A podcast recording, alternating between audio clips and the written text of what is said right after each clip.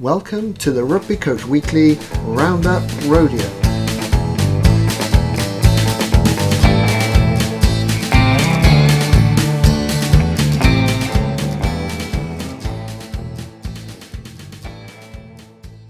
Welcome to the Rugby Coach Weekly Roundup Rodeo. I'm your host, Phil Llewellyn. A big welcome to Season 6, where we continue to explore coaching, learning and development.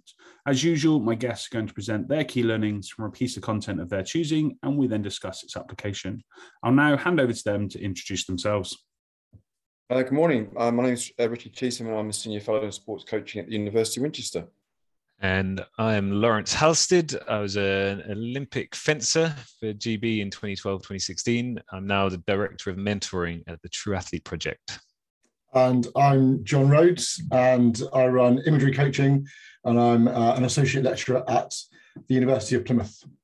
Fantastic. Gents, absolute pleasure to have you back on. Couldn't stay away, which I really like. The chat kind of just kept going in the WhatsApp group, which has been brilliant. So a really great opportunity just to delve into a few more bits, and I'm sure pick up some of the bits that we talked about before. So we'll get straight into it. Cheats, we'll come to you first. What are you going to chat about? Yeah, so it's following on a little bit from last time we spoke about learning and how you can encourage people to get better, and a culture of self-improvement, which sounds quite deep, but basically, how can I get better? I want those I coach, I want them to train hard and get better, but they should have an expectation of me to also get better.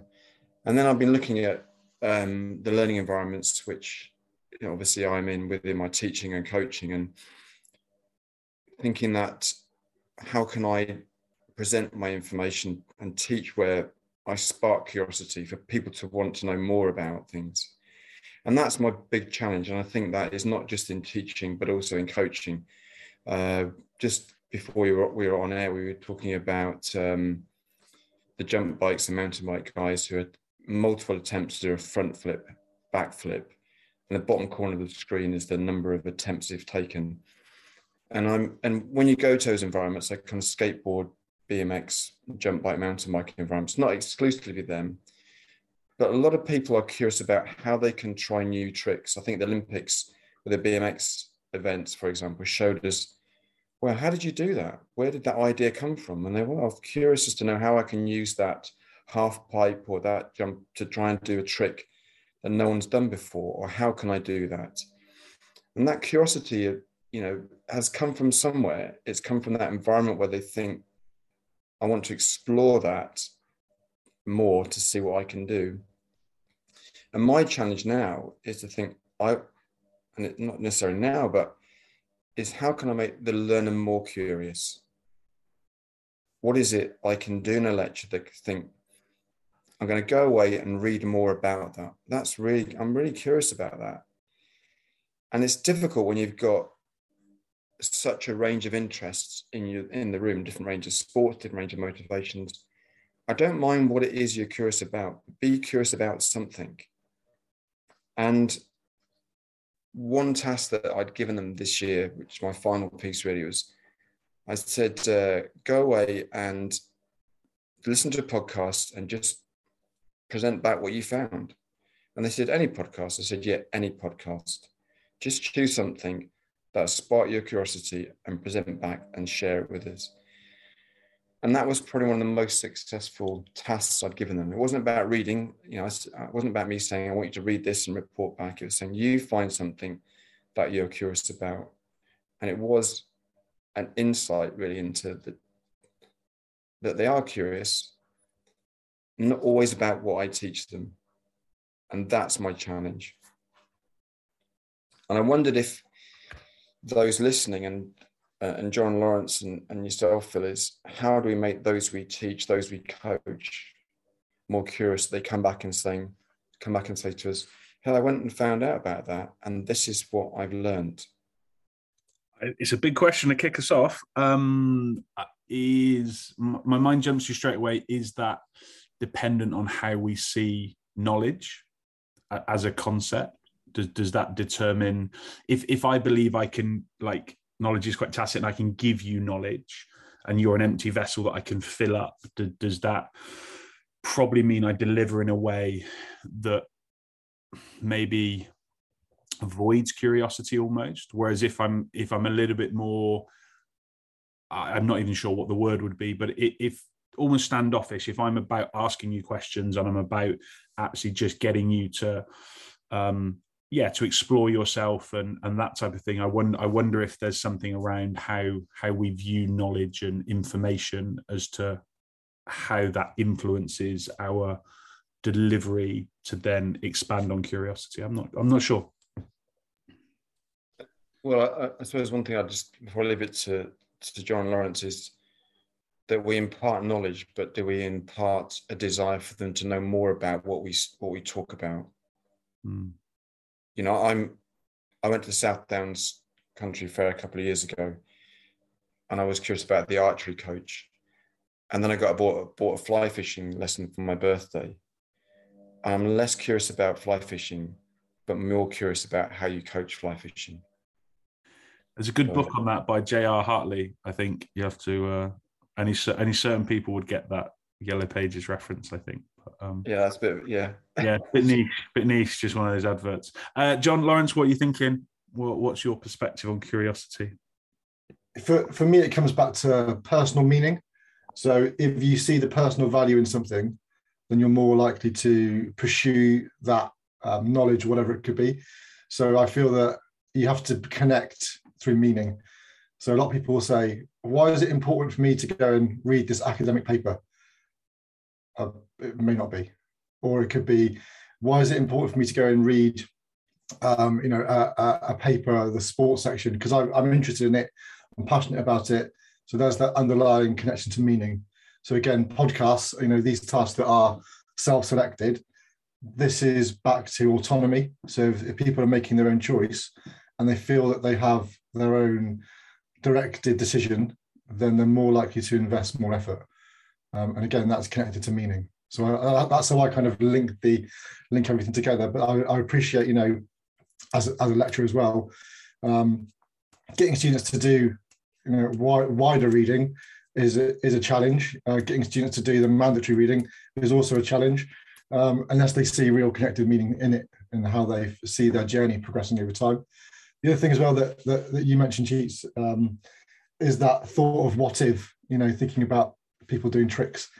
I feel that you, at some point you'll say, what if I just try this? What if I can do, an extra 10? What if I can invest a little bit more, you know, more effort? So I feel that although I'm a person heavy on imagery, that forethought of how does my story fit into my current narrative? Like, what if I try harder? What if I invest more effort? And again, this is back to meaning, because it's about me and how I can improve over time. So I feel like there's a couple of things there.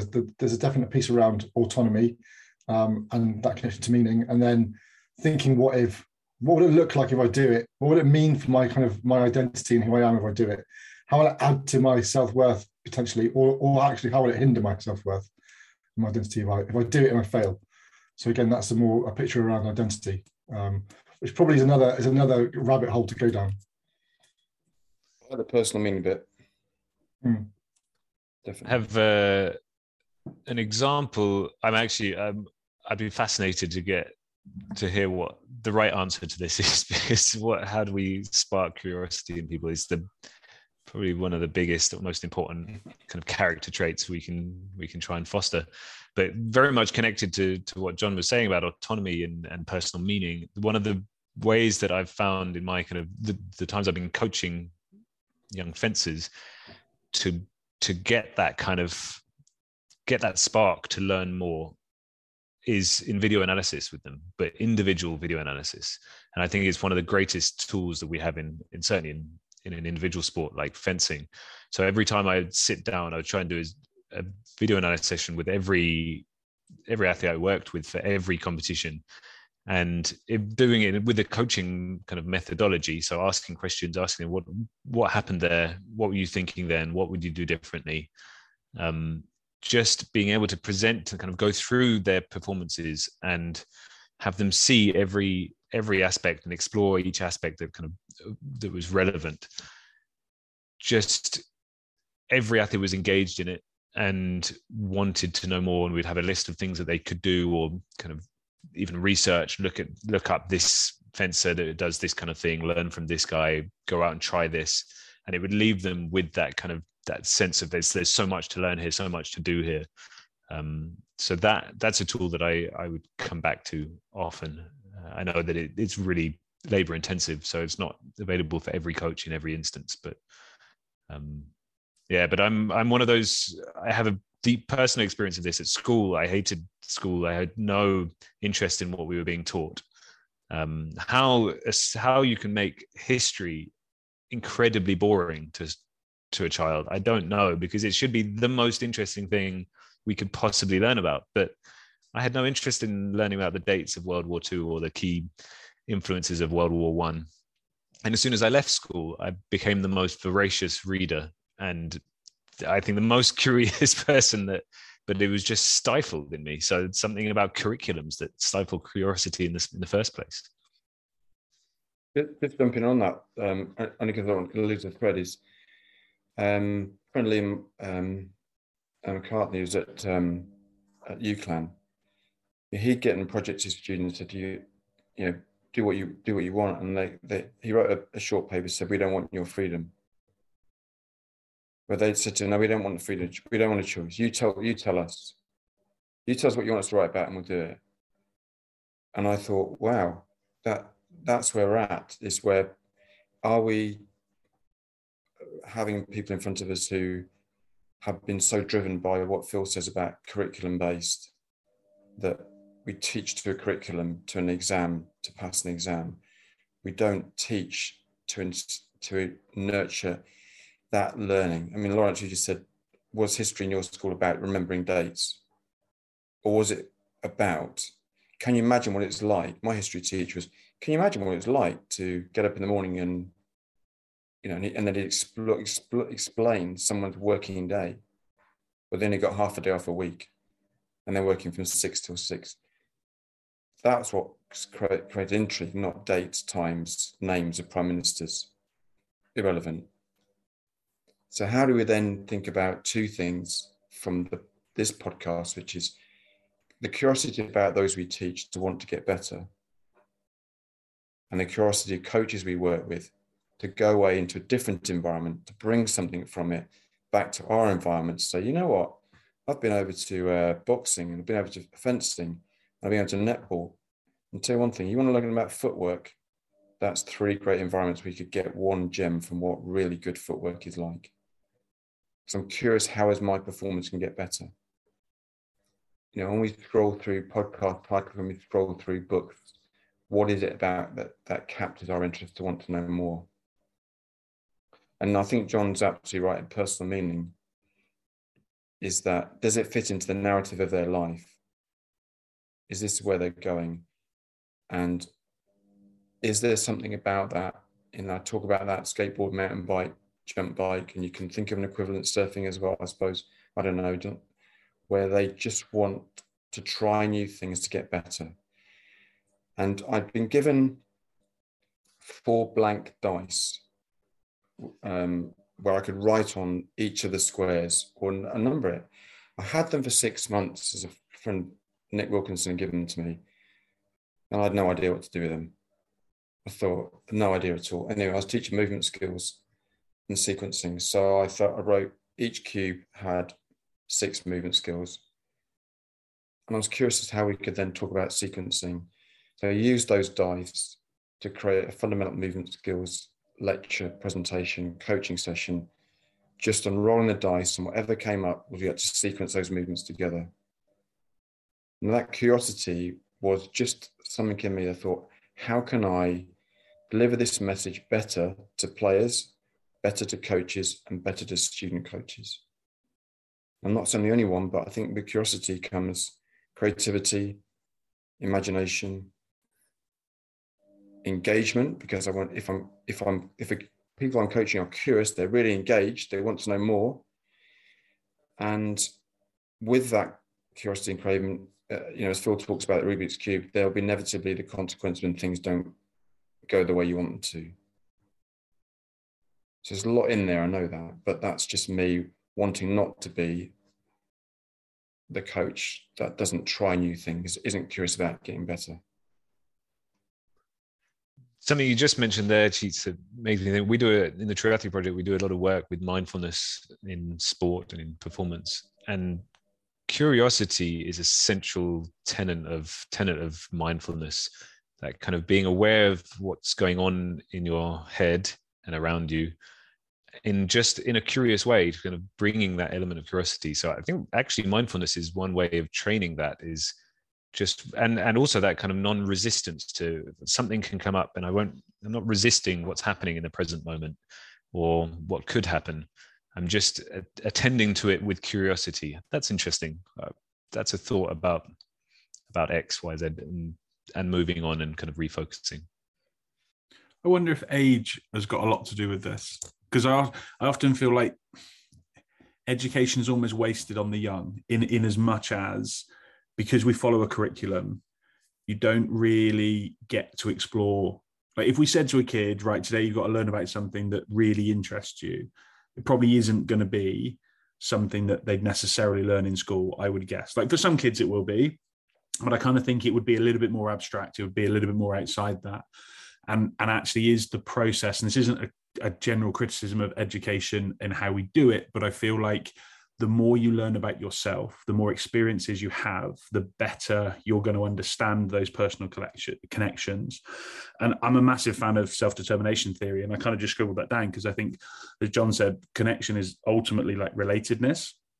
But if I've never really experienced a huge amount in my life because I'm 7 or 10 or 12, how do I know what I'm connected to or related to? So does that become actually a real stumbling block, that because my world is quite small at that point, I haven't had that opportunity to get out and then I guess there's kind of environmental factors and parents and all those types of things, because even walking through your garden, you could look at a daisy or the grass or the sky. I mean, there's always stuff to be interested in, but if you're kind of manipulated almost into, I'm just going to see what's in front of me, and that's a phone or that's a whatever, a TV screen, then yeah, do we lose that? I don't know how much nature nurture would impact that element as a child, but I definitely feel like I'm way more curious now as an adult because I've developed my own self-awareness. And Lawrence, as you said, just sitting with those thoughts and aware, you know, metacognition, thinking about my thinking, like why do I think like that? And what are some of those big unanswerable questions, and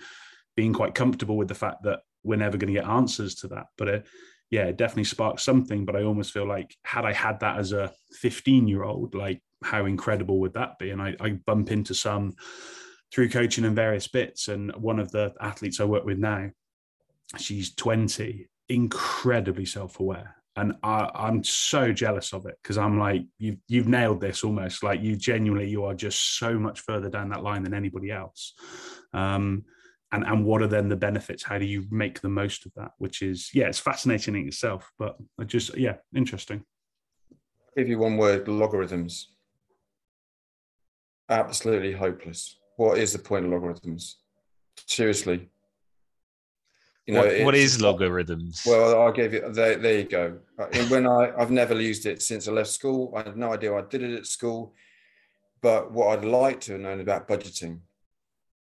Okay, so there's a great book, what is called What I Wish I Knew When I Was 20. And the lecturer gives the students in the class $5 in groups, and they've got to go and make that $5, $10, $50, $100. They do with it what they want. They come back with the most imaginative way of making the most out of $5. That's the kind of curiosity that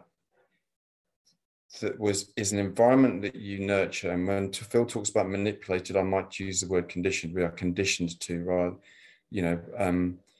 And what happens is that the three groups this is where curiosity and numeracy and education environments come.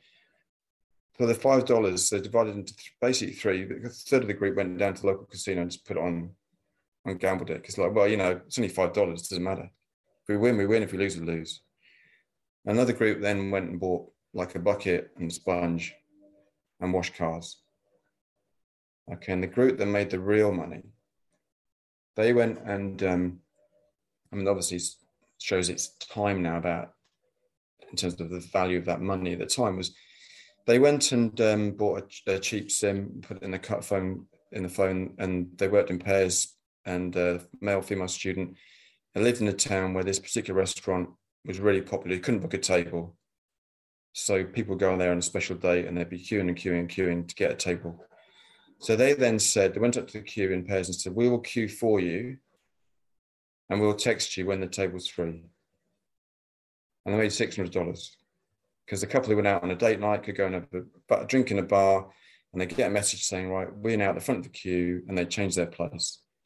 Now that's curiosity. That's about giving people the same problem and finding out how they use it. And that's where my coaching mind goes through. That's my learning environment. That's what I'm fascinated about, is the group in front of me are so free thinking and so able to try things and curious that I can learn from them. And I create an environment that fosters that curiosity. That's why I suppose from rugby and Brazilian football, is that the Fijians and the Brazilians, they don't have a hold on creativity. They don't own that. They're just a product of their environment. And that's why I get frustrated when I say, oh, it's called a Fijian offload. Well, why don't you just call it a Basingstoke offload, We can do an offload at Basingstoke. It doesn't have to be Fijian. Just what environment you're growing up in. I have to plug Basingstoke there, but. I think it's a great point, and I think we'll come on to that in a bit with Lawrence and kind of culture and values and just how people set the tone for that, I guess. But I do wonder whether it's an element of almost just continuation, isn't it? You've got to be pretty comfortable as a coach, I think, especially with young kids, to have chaos. Like if you were coached and you got, as a child or an adult and you stood in lines and everything was quite regimented and there was control and it was, it's easier apparently to manage as a group. And then that kind of transcends across.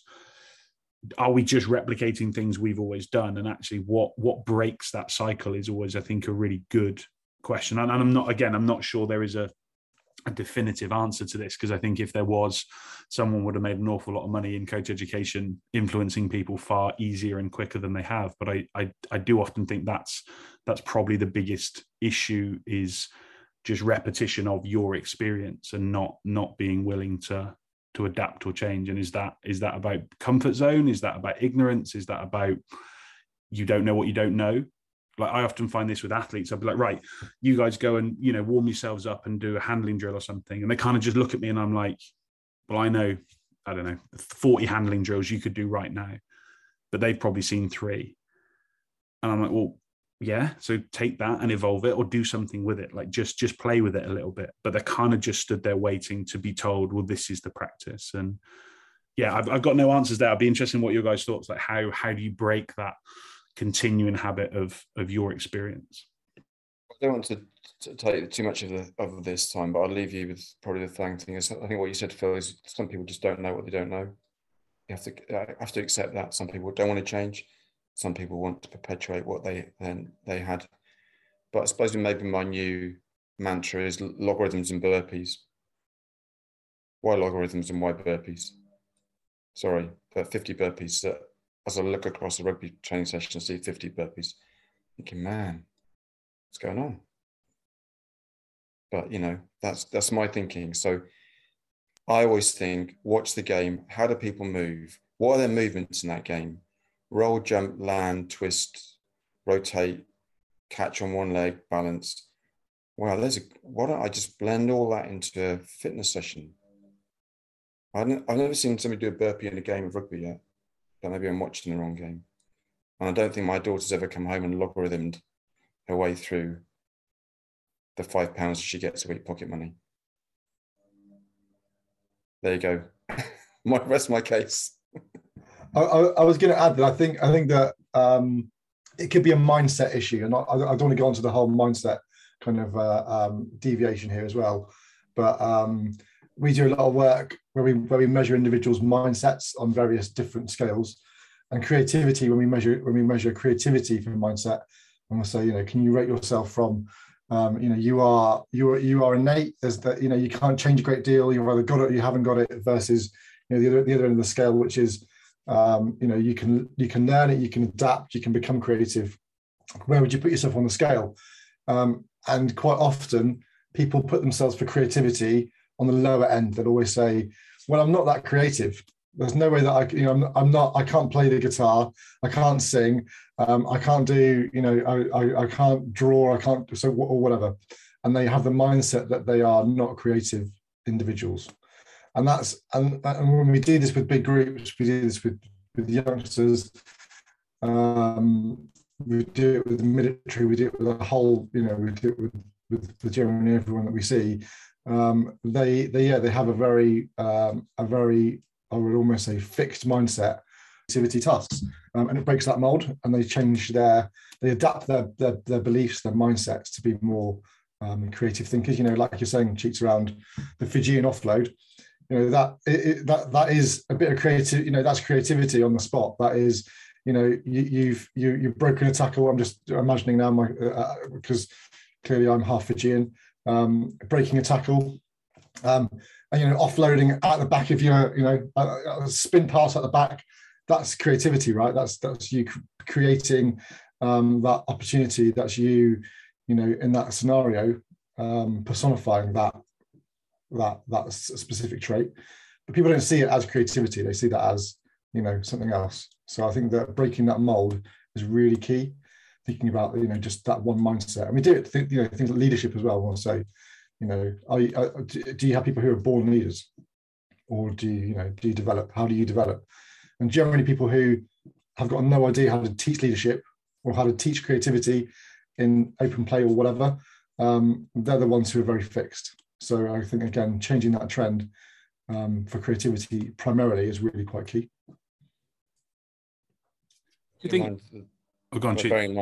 Just bear in mind that the people who couldn't sing, couldn't play guitar, ended up becoming the Sex Pistols and multimillionaires. But I get your point. I think it's about permission. You create a permissive environment where people feel permission to try something. And I always say two things. Someone says, "Can I?" I say, if it's safe and has purpose, you go for it. Mm. Yeah. Do you think efficiency is the enemy of creativity? I'm just trying to think, do we fall into that trap of doing what we've always done because we believe it to be efficient and we believe it to be the best way, and that, you can't reinvent the wheel and things like that. And so we end up just kind of stuck in that. Well, it works, and I know it works, so that's what we'll do. And offloading in rugby or whatever is a great one, because it's the classic, you have to learn two hands to pass initially, because people think it's the most efficient, and it's deemed less risky for whatever reason.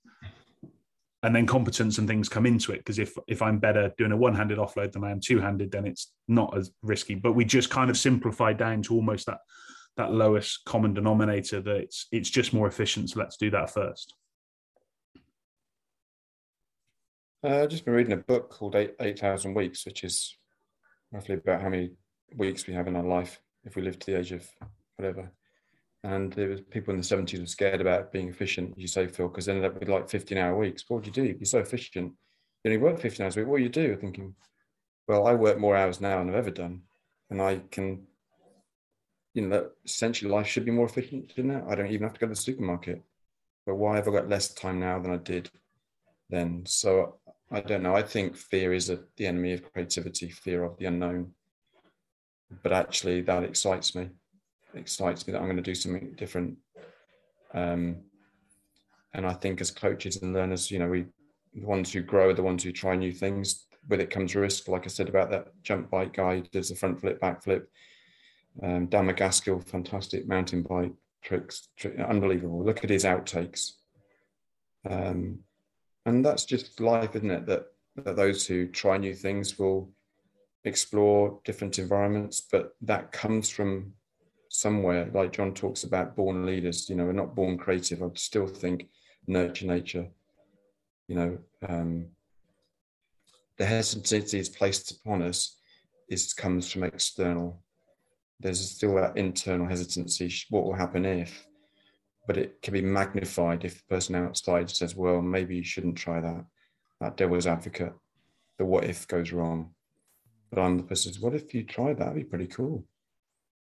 Yeah, I would add also, Cheeks, that creativity is deliberate. Like, it's this thing that you go, I'm going to do this. And people generally see it as creativity is spontaneous. That's really creative. How did that happen? Oh, it just was quite random. It just spontaneously, the idea came to me. That's not really creativity as I see it. I see creativity as challenge and then trying to purposely, deliberately solve a problem. That's creativity in the moment. But you're planning. You're being very deliberate in what you're doing. It's not a spontaneous action. It's deliberately working hard at something, an extra degree on a turn, whatever it could be. So it's got to be deliberate, and that's where people generally go wrong, I think. Lawrence, what does creativity look like in fencing?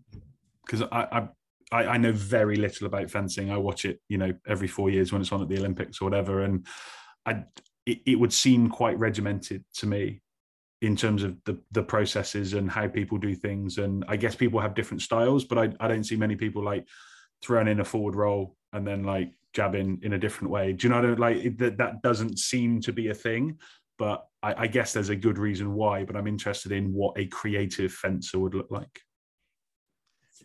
Actually, I think creativity is a huge part of fencing. We're talking about it constantly.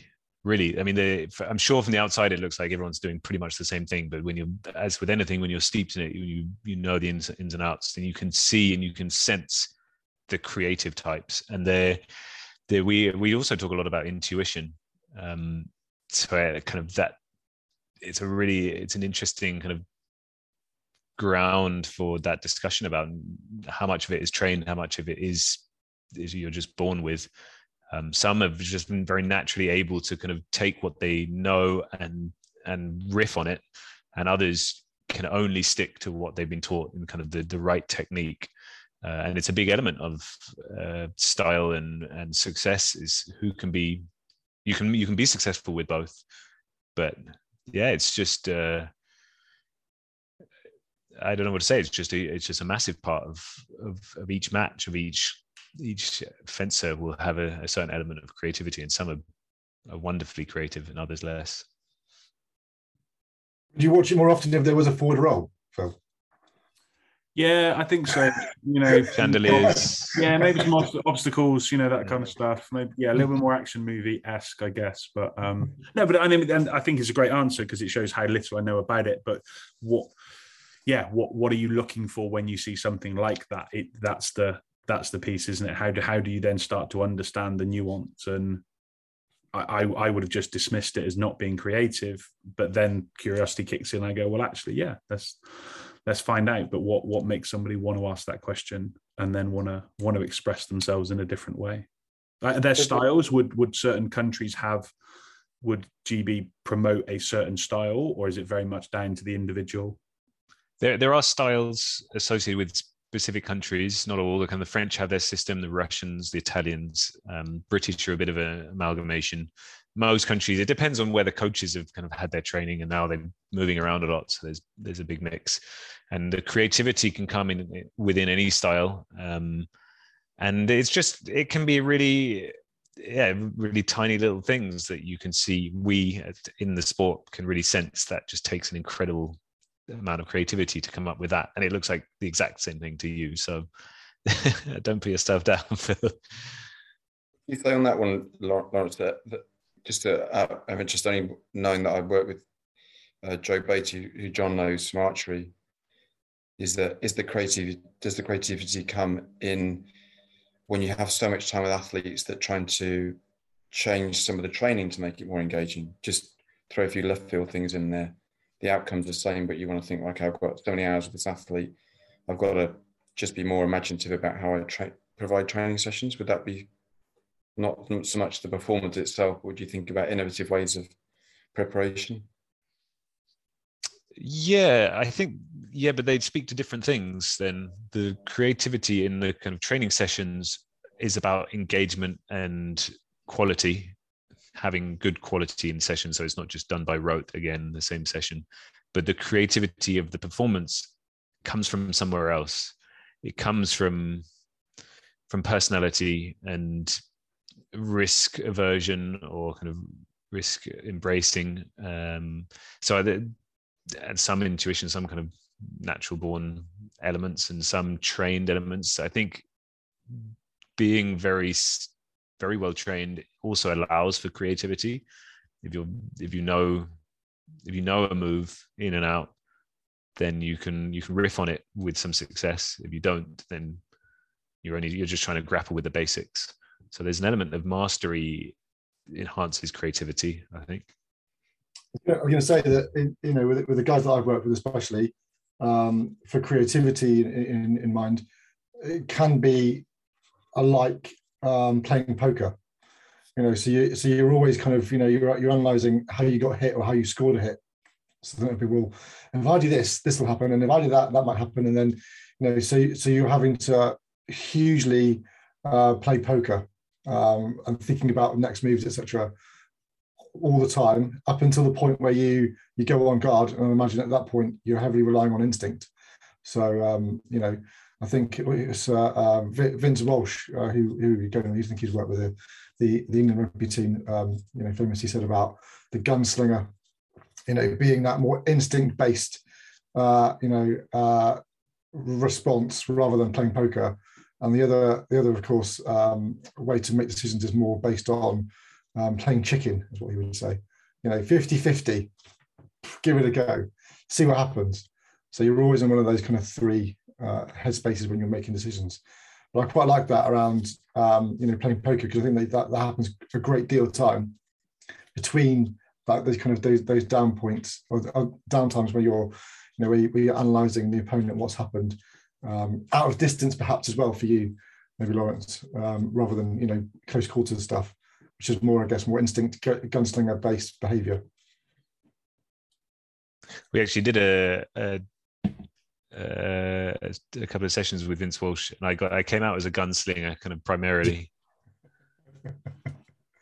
But again, that's based partly on your the physiology. So I had good reaction times even under stress. Mm. So I kind of would rely more on instinctual reactions. Yeah. Interesting. Yeah. Love it. I was going to kind of drift into, how would we go about instilling creativity and curiosity in sports, maybe even like athletics that are very A to B. Like how do you make a 100-meter sprinter creative? Like, is it even necessary? I'm not sure, but I feel like that's a rabbit hole. But I know we said we were joking about it being 4 hours, but you guys have got day jobs and stuff. So I think we'll probably kind of park that one there. And Lawrence, we will come back across to you to tee us up on a little bit of a culture chat, I believe. Yeah, this is something I've been looking at a lot recently and learning about, because we're all steeped in this now, this idea of team, organizational, company values. And I've done my fair share of working out and kind of defining values for clubs and teams. And I learned recently that this idea originally came from the management consultants McKinsey a good while ago. I don't know if it was the 80s or 90s or something. They were struggling themselves and came up with this idea that you can create a culture by defining the values of the organization. And they had a value of high ethical standards. And then a few years ago, they got fined $700 million for their part in the opioid crisis in the US. Enron had a value of integrity, and that didn't pan out too well for them either. And this idea kind of, I've been coming across this more often, and there's some research coming out. They're doing more research into these kind of especially toxic high performance cultures, who obviously all have their own values. And there's one researcher I know from Denmark quite well, Niels Feddersen, who's done some of this work in Olympic sport. And it's pointing to this idea that I'm sure they can be useful, but they're often meaningless. And in terms of an organization or a team's values defines its culture in any sense is way off the mark, is what we're kind of seeing. And it's far messier than that, basically. And some of Niels's work kind of points to there's a huge impact or influence of individual kind of key players who are not necessarily senior members, but kind of cliques or countercultural kind of members of an organization, or just individuals have a particularly high influence and they don't necessarily buy into the culture. And obviously a big organization has lots of people who buy less or more into the organizational values. So I wanted to just hear from you learned gents what you think about that as a whole. Are we missing the mark? Is it worth carrying on down this kind of route of organizational values? Can it be valuable? Can it be worthwhile? Or is it just a load of crap? Well, that's really fascinating about the values, because those are the ones that, if they are your mission statement or the values which you say the business you work in represents, then you really need to be prepared to be held to account if you don't stand by them. You know, and I think that's, I mean, you know, where I work, I think one of the mission statements about creativity, but I always feel it's creativity, providing it's okay with us, like within our little boundary. I don't want that boundary. Like, let's be creative. Let me be wild, you know? So it is interesting, and I think that teams, and you guys are much more experienced than me, but team cultures, what they stand for, you know, I think you're right. It is very interesting. I do remember doing some work with Kurt Lindley when he was a sports coach, and we were talking about producing a resource for one of the governing bodies of sport that was a coaching course. And so coaching level one on the front cover was a player, you know, role in action. And they didn't do it because one of the players had previously been caught for drug offences. So they had to bin, I think it's about 10,000 resource packs, because the front of this coaching level one program had this player as a, you know, role model, and he'd been, so there is some dangers around that. And I think if you present yourself with those values in your mission statement, then you really have to stand by them. Easier said than done. Is that what you mean, Lawrence? Is that when you say, I am this, then you have to be that. And those you employ and those you take on board as your team members. So when I go to Saracens, they're very careful around the players that they recruit to fit into the environment that is the environment that they create, which is a wonderful part to be in. Yeah, I mean, that's part of it. I think the easier said than done bit is almost the crux of it, that it's nigh on impossible to live by your values in any meaningful way, in a way that everybody feels and actually describes the culture. In fact, you can do a huge amount of work with your values, making sure you live up to them as an organization, but that still doesn't describe the actual the way we do things around here. I quite like the Pret-a-Manger approach that they used to have, which was they didn't do coffee tokens. They didn't give away that. They gave the autonomy to the person who was there to say, give so many free coffees away each day, but give them away based upon your intuition of the need of the person in front of you. Regular customers would come in and then somebody would be flustered and have a bad day. And I used to cycle in and get soaking wet. Sometimes the guy would go, oh, don't worry, that's on us. And that wonderful autonomy, that freedom, was a real lovely culture they had in that part of the organisation. And people only ever remember them for making a mistake about not labelling food properly, which I know had dreadful outcomes. Absolutely, you know, it was a really significant thing around allergies, but not in any way underestimating that, but remembering that part of their culture was to say to the people who they employed, we don't give away, we don't do stamps of coffee, we allow you to be intuitive about the person in front of you, to know when you think it's right to give them that. I'm going to give you my view on values, and I think that what Cheesham said around if you've got values, you need to personify what you do by your values is really quite key as well. So I always do value tasks with all my groups, whether it's corporate, whether it's sport, military, doesn't matter at all. We always do values, and also you need to have your values at hand. So when we work with individuals and teams, if you don't know what your three top values are, then you probably are not living by them. So it's really important to know what they are. So for me, when I, to give an example of my values, so family 100% is my top value. How do I live by it? I'm present whenever I'm with them. So you must personify your value. And then, like, you know, education, knowledge sharing, you know, doing podcasts like this is another, you know, personifying values. And then being healthy is a value. So again, that value in terms of like going for a run, eating healthy, etc., you know, living by those values. Of course, there are times when I have a takeout or whatever it could be that kind of, it comes into a bit of friction with my values, but you've got to start with that kind of what are your values? So how do you connect that to an organization? That's the big question, I suppose, which is what I think Lawrence is trying to look into in a bit more depth. And there seems to be still a unanimous kind of agreement that personal values still have great value. They're still, they can still be a wonderful kind of driver, but organizational level is where it gets messier and makes less sense. So I think to make it work successfully, you have to know your own personal values first, and then you would need to know your team values.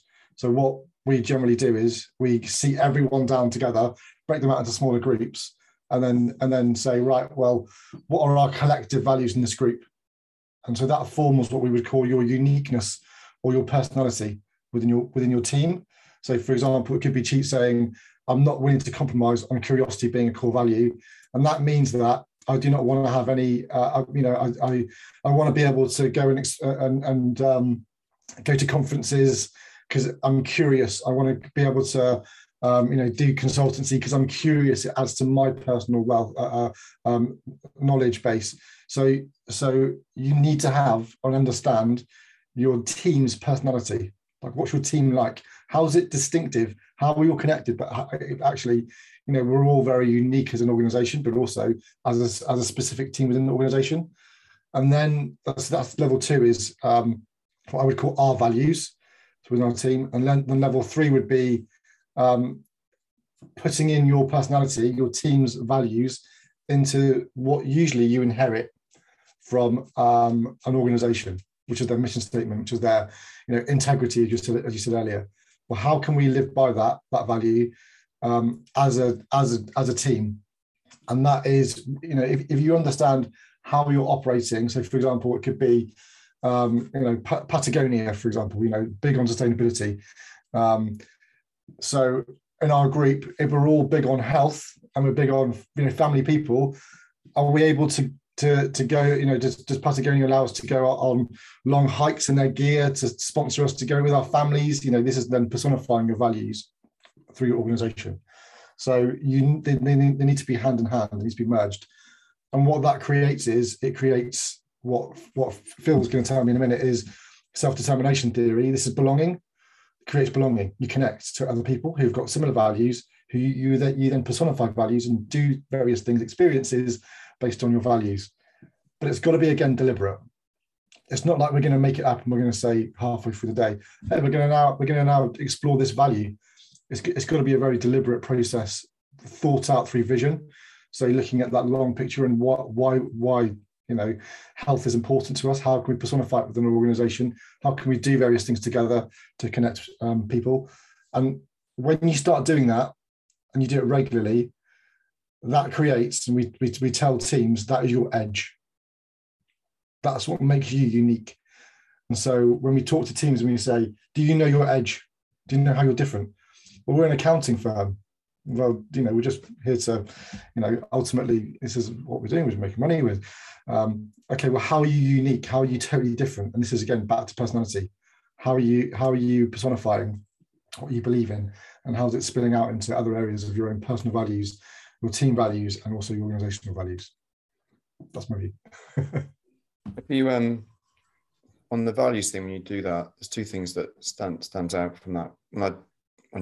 Some of the coaching course, when you talk about philosophy, you say, you know, what values are important. People list them, and I say, well, don't just list those words. I want you to describe what trust it feels like. What does kindness feel like? What does empathy feel like? What is communication? You know, can you give me an action behind a value? So when you ask people about trust, the word athlete doesn't come out over and over again, is safety. I feel safe. And that's what I want you to, when you say these are our values, I want you to give me an action or an example that goes with it. Now, Lawrence has the experience of the Olympics and Olympic values, but that's a huge organization, the IOC. Do they live by their values? Human beings are infallible. We all make mistakes. There has to be some flexibility around, well, look, you know, we're only human after all. An individual within a big organization that represents values may make a mistake, but that doesn't represent the organization. And the IOC, the cynicism of some of the world governing bodies, you know, FIFA, the IOC, you could name all of them. They all have values, but what happens when they fall short of them? Is that what you mean, Lawrence? When you think of the IOC, people may look at it tongue in cheek, go, well, the only reason that country got to host is because there was some underhand dealing. How does an athlete get to compete when they're only banned 6 weeks to go? You know, is that where you mean with that? Yeah, that's part of it for sure. It's incredibly damaging when an organisation like the IOC that stands for kind of the loftiest ideals of sport are also, or FIFA even, but are kind of engaging in the most underhand tactics as well, or corruption and lack of transparency, and so that's the kind of the dark side of it, is when an organization doesn't live up to their values, then there can be no trust or integrity in that organization left. That's what we're seeing with the IOC for sure. FIFA, that trust left the building decades ago. But I actually on the kind of quotidian sense of just, do they mean anything?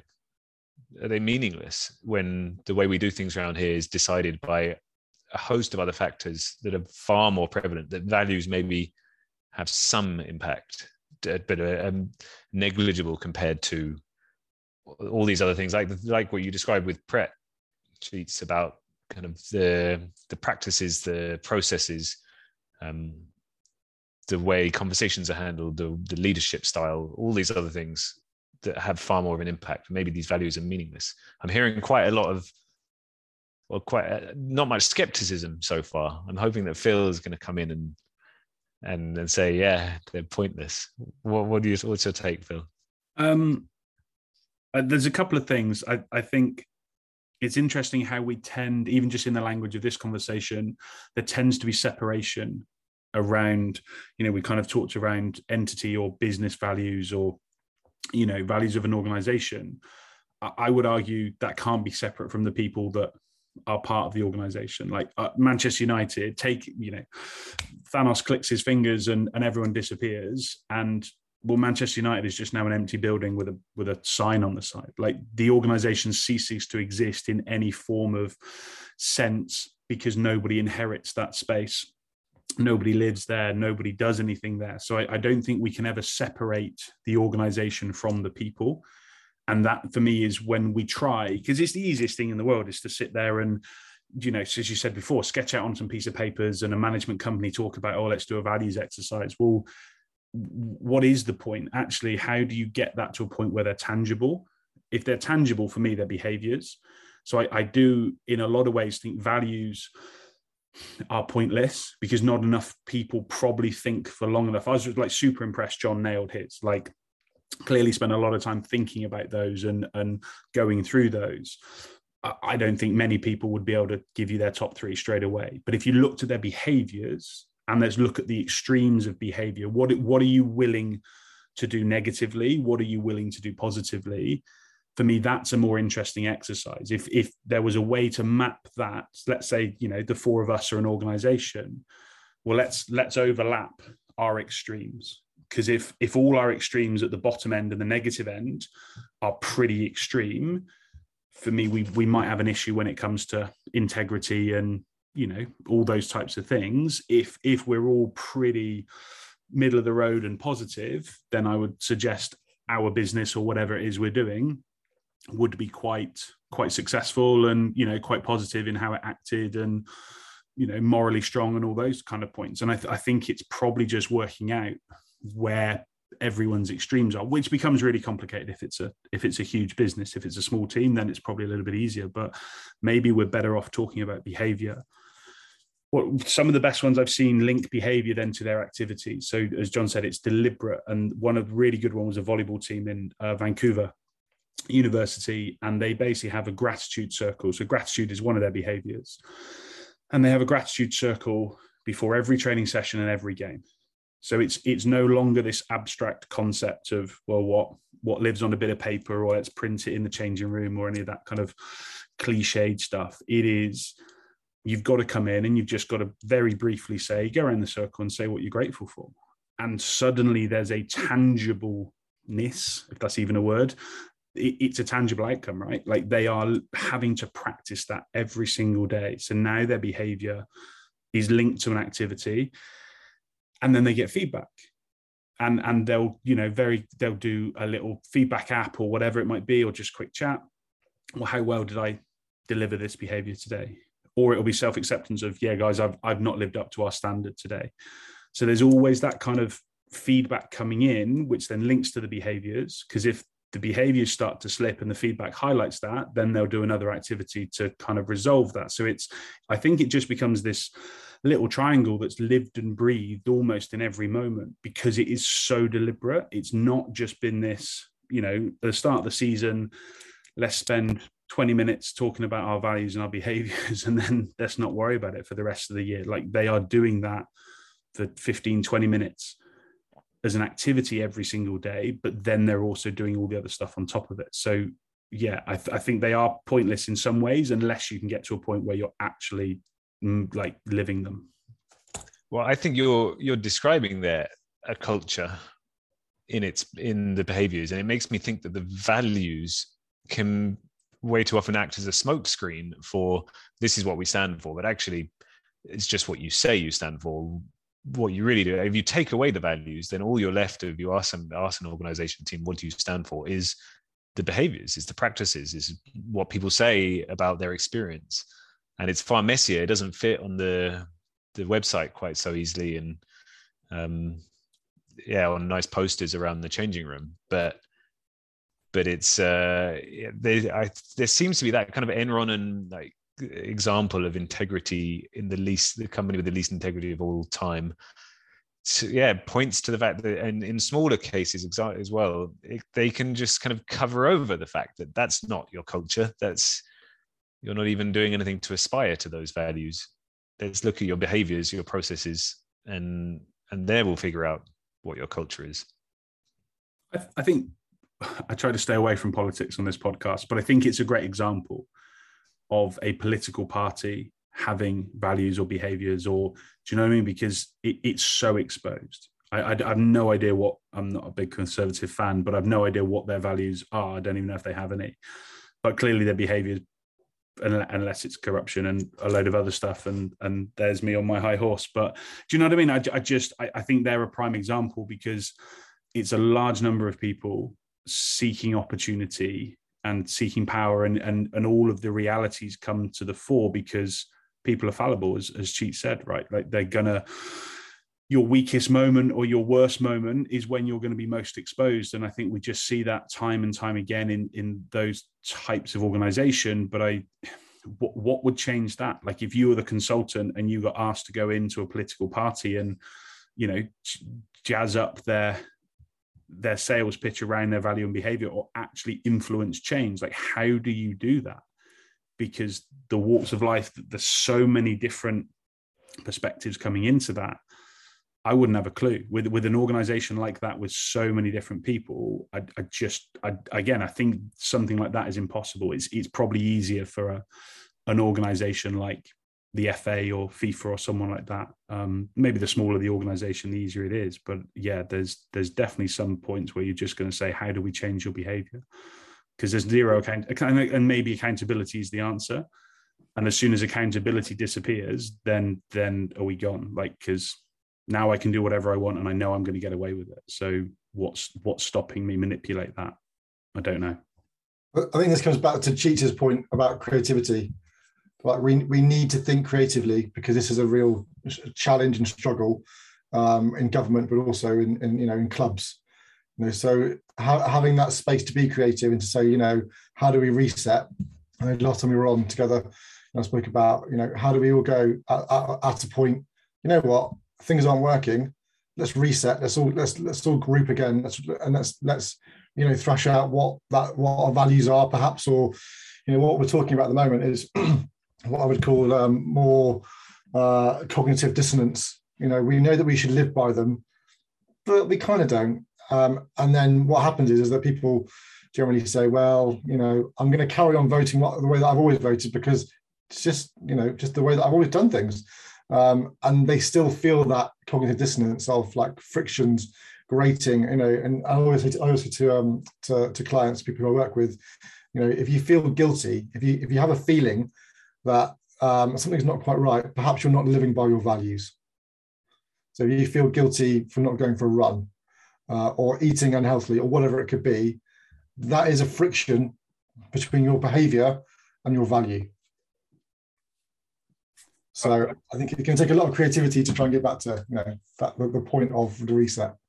From a coaching perspective, sorry, Phil, just from a coaching perspective, I get the politics one, and it's a rabbit hole. Well, it's a rabbit hole, it's the deep mine shaft to the centre of the earth. I think people go into politics for agendas rather than the right reasons. Anyway, I'm always curious as to Lawrence's point about coaching. So let's just take, not necessarily an organisation, let's just take a coach. I'm always fascinated when a coach or manager fails at an organisation and then gets recruited by another organisation. Almost that the mistakes they made in the past are erased and they move on to some other thinking. I mean, you could take an ex-England manager who managed the England football team for one game and then was caught receiving, you know, or perceived with taking payments, and then gets another job. I'm thinking, if you coached me, what would I look up to in terms of the values that you represent? How can you show me integrity? And John talked about that dissonance, you know, what we believe in and what we do, they're very different things. Will an organisation or will a team ever have a banner that says this? We aim to be this, blah, blah, blah, but we are infallible. So sometimes we make mistakes. That's what would be a better statement of an organisation, of a team. You look at the All Blacks, you know, the book by James Kerr, Legacy, and what they live by and what they believe by, and the jersey and the importance of all that. You know, they still had a player who made a mistake, and I thought the way they dealt with that meant they didn't lose their core values, didn't lose what they represented. They were very clear about how they managed that situation because that individual was infallible. He wasn't the All Blacks. He was a human being who made a mistake. And I think that's different when the organisation is, you have 100 people represent organisation A, team A, people will make mistakes. And I think the point you're making, Lawrence, is if we say these are our values, it's a bold statement which will only ever really go one way. We'll make a mistake, and then that will undo all of that integrity we've built up over the years, because people will remember that one mistake. They won't remember all the good that you do. They'll remember that one mistake. That's human nature. What's the way around it? I don't know. You know, I think about an environment which I coach and which I teach in, I say I'm going to make mistakes, but at the heart of it, I want to be your number one supporter outside of your family and your friends. That's my role. I might get it wrong, but that's my role. Now, you know, I think that if we are a team, an organisation, and governing body, and we say these are our values, what's the alternative? What do we then say we are? If we know that at some point someone's going to let us down, an individual or a corporate mistake or a decision that we made that is the wrong thing. Do you think you can invert it? I'm just wondering, does that solve the problem? So rather than saying we will, say we will not. So basically kind of like outline the bottom line. So we won't, I don't know, take bribe. We won't. Google said do no evil. Yeah. Yeah, they won't do that, and yeah. I don't know if that works. But do you know what I mean? You'd almost go when we're human, we won't ever compromise beyond this point. So everything you'll get from us is above this. And you'd hope that it wouldn't be, you know, too far down that scale.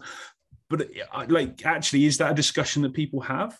Like, how bad are we willing to be and live with it?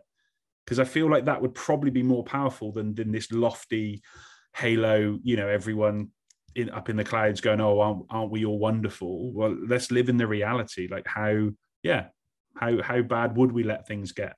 I think you might go down the same route, though, just lowering the bar, and you'd still get people ending up below it, or mistakes that happen below it. One thing that I came across that I think perhaps makes most sense in this kind of realm, that speaks to what John said about having an edge being what makes you unique, is moving away from these aspirational values of the things that everybody can say is great, trust and integrity and respect, teamwork, and more towards your value statements are more like beliefs about the world that could absolutely be argued the opposite.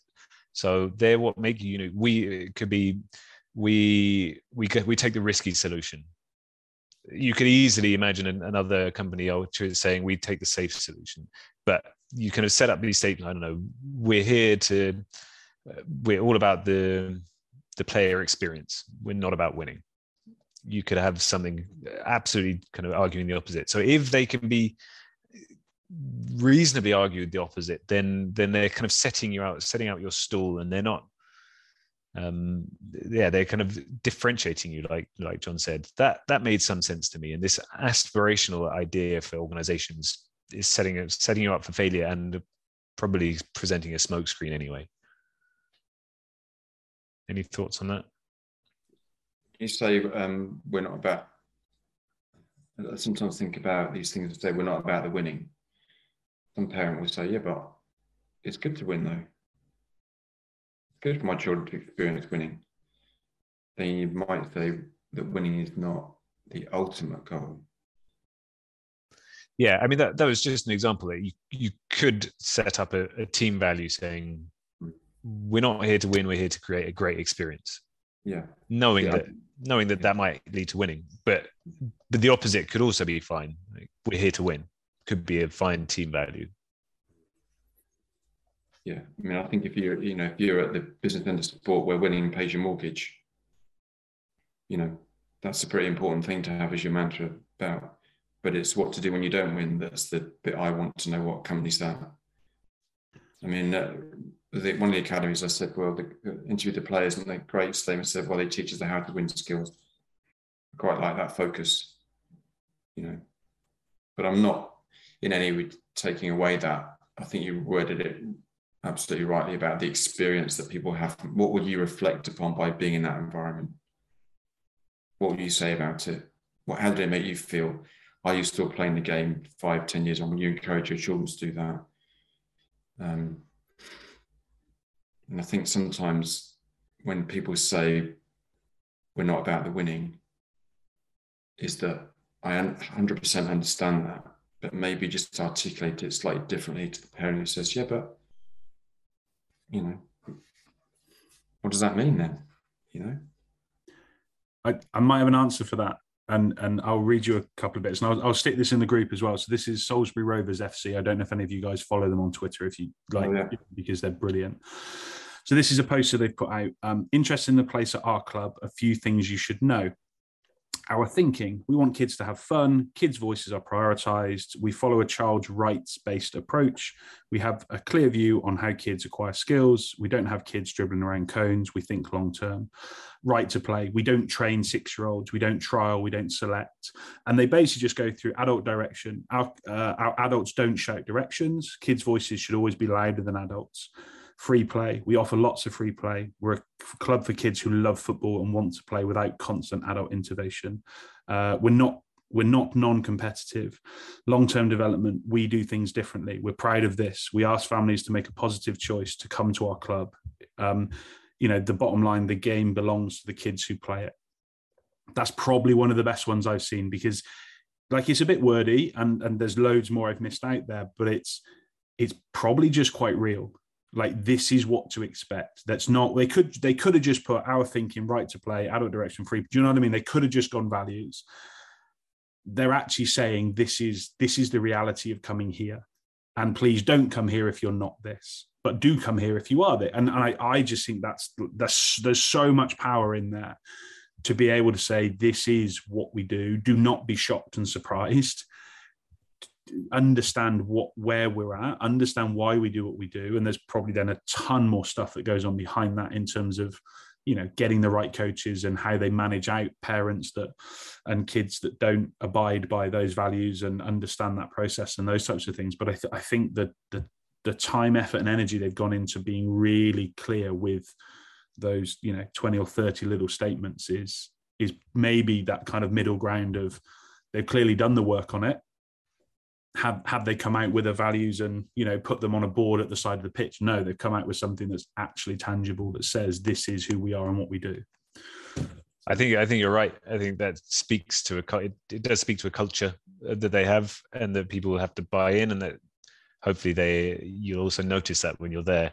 And I like the fact that they didn't actually choose any values. They headlined it with just headlines. Free play is not a value, it's just a description. Adult direction is just a headline for that section. And that kind of that points straight back to that we are only what our behaviors are. That kind of, I think that's kind of where I was thinking with this is, yeah, the name of the value means nothing. It's your behaviors that describe what you are. Yeah, I like the idea of that, because behaviours is an action, values is a word. Behaviours are the doing, the experiencing. Wonder whether the Salisbury Rovers. I saw the thing on Twitter, Phil. Really got a lot of interest. What were the children right? And that for me is where they're different.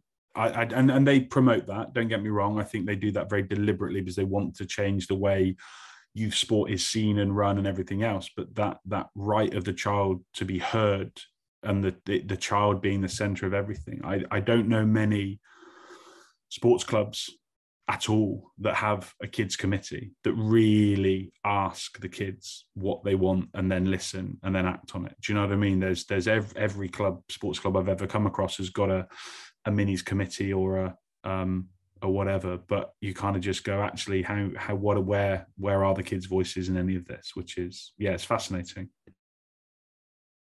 It's the difficulty of a children's coaching environment, which is managed by parents and adults who want the best for their children, but don't want to ignore what the children want. I mean, I mentioned about Kitty off in the woods today with a shovel in the Tesco meal deal. There are other supermarkets to do meal deals as well. And they create the environment at which I am not welcome. I get there and there's this silence, but like only fools and horses when he walks in, there's Batman and Robin, and I get that welcome. So what I do is I say, just send me a video of what you're doing. I'm just curious to know. And that's what I get. And how does that then play out into more formal coaching where we can't send them off to the woods with their shoulder to do what they want? But there is an equivalence of that. If this could be the best environment you would walk into, what would it be like? Sometimes it's difficult to ask that question because people don't know the answer because they haven't got anything to compare it to. Well, the last environment I had was great because we could do this. So it's actually around, you know, this co-creation of environment where we listen and act upon what they say and we share what we believe will benefit them. And I love the fact that Lawrence talks now about not values, but behaviours. You know, we will do, you know, play is not a value. It is a right, isn't it? You know, the right to play. And I still go back to that matching environment. How can I match pump track in the woods to how I coach? How can I move away from logarithms and burpees to real life learning and curiosity? I mean, I know it's, I mean, I find it funny now. I just rail against it so much because it's everything that I'm not. And when it talks about values, has a place, but it is a very difficult thing when it's concrete. Because that's what happens when you make a mistake. People say, yeah, but you said you are. That Salisbury Rovers list does it. seems to align exactly with your daughter's experience in biking in the woods, right? If you are in a club setup and you want to get as close to that as possible, it's that list that you go back to. Less adult voices, more free play, hearing from the kids. So they align pretty nicely. 100%. And I've said this to Staffy Long when she came down to the BMX track in Andover. My daughter said, I'm going to hold a coaching conference. I'm not going to flog the BMX too much, okay? But let's just flog it for now. I want to hold a coaching conference at Skateboard Park. No, seriously. I don't want to see thing in a PowerPoint slide. I want you to sit around the Skateboard Park, BMX track, pump track, just watch. And then the children participants presenting to you, not explicitly, or explicitly they are explicitly and implicitly showing you. What are they telling you? How they're learning? What can we learn from that goldfish bowl? But I take away to when I coach and I match that, because they don't need me there. And they're still learning, still getting better. They're turning up rain or shine every week. And they're watching and learning. I've got to match that. That's my benchmark in many ways for a flourishing environment where no coach is there. They turn up, they talk to each other in their language. They learn, they fall over, they stand up and get back again. I don't think they have values. I just think they have, as you say, Lawrence, behaviours. I think that's a great question to leave. Like, do kids understand values, or do they just live behaviours first? Yeah, very, very interesting. Guys, we'll wrap it up. Lawrence, I know you've got to shoot on. So this has been brilliant as the first one was. So thank you very, very much for coming back on. It's been an absolute pleasure to get some, I think some deep, very deep conversation and some hopefully some really kind of tangible outcomes for people that are listening, and definitely some stuff to think about as they go across their business over the weekend. So gents, absolute pleasure. Thank you. To those listening, as always, we hope you enjoyed the episode. Thanks again to the guys for coming on and contributing to a really brilliant discussion. Links to all the content discussed are available in the blurb on Rugby Coach Weekly, although we didn't really talk too much content. We'll get the guys to do some recommendations, and I'll link those in. And as always, I'd like to thank you for listening. Wish you all the best and go well.